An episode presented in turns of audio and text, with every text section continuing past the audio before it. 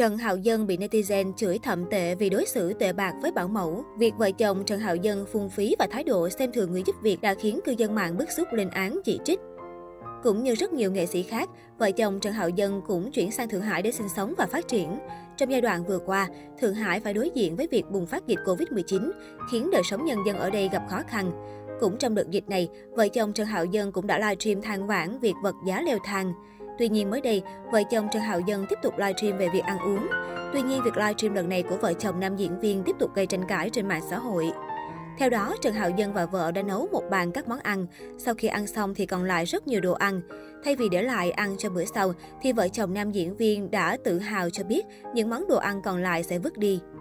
Sự lãng phí của vợ chồng nam diễn viên khiến nhiều người cảm thấy khó chịu bởi tình hình dịch bệnh tại Thượng Hải vẫn đang phức tạp, rất nhiều người thiếu ăn, rất nhiều nghệ sĩ đã đứng ra quyên góp cho Thượng Hải, thì vợ chồng anh lại lãng phí như thế. Điều đặc biệt hơn, trợ lý của cặp đôi vẫn đang ngồi ăn. Trước những tranh cãi, vợ chồng Trần Hạo Dân đã phản hồi lại sự việc, nói rằng gia đình họ đã trả cho bảo mẫu 20.000 nhân dân tệ, hơn 68 triệu đồng một tháng, và số tiền này là để bảo mẫu làm việc chứ không phải để họ hưởng thụ. Đồng thời, Trần Hạo Dân và vợ cũng nói rằng họ không có thói quen để bảo mẫu phục vụ bằng ăn.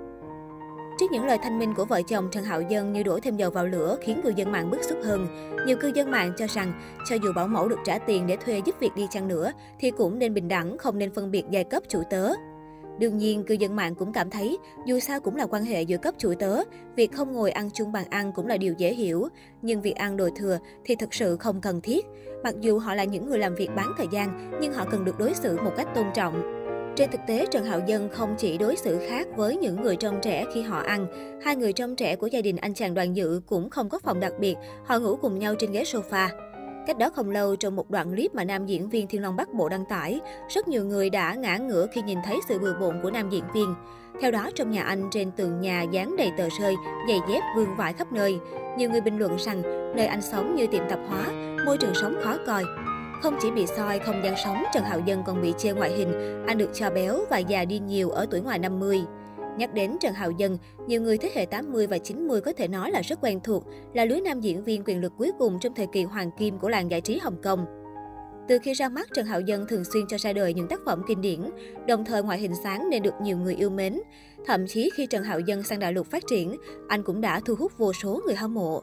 Tuy nhiên, trong những năm gần đây, vì áp lực kinh tế gia đình đông con, đoàn dự Trần Hạo Dân đã miệt mài nhận phim bất kể chất lượng.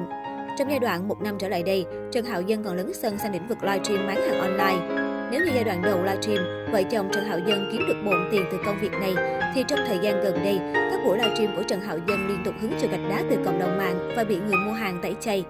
Thời điểm kiếm được tiền, tài tử Trần Hạo Dân và vợ Tưởng Lệ Sa từng thuê một căn hộ áp mái có bể bơi tại Hồng Kông, cuộc sống rất sung túc. Tuy nhiên vài năm gần đây, tình hình dịch bệnh khiến công việc bị hạn chế, tiền kiếm được ít hơn, gia đình anh buộc phải thay đổi nơi ở. Năm 2020, khi chuyển tới đại lục, họ thuê một căn hộ nhỏ để sống với điều kiện thấp hơn nhiều.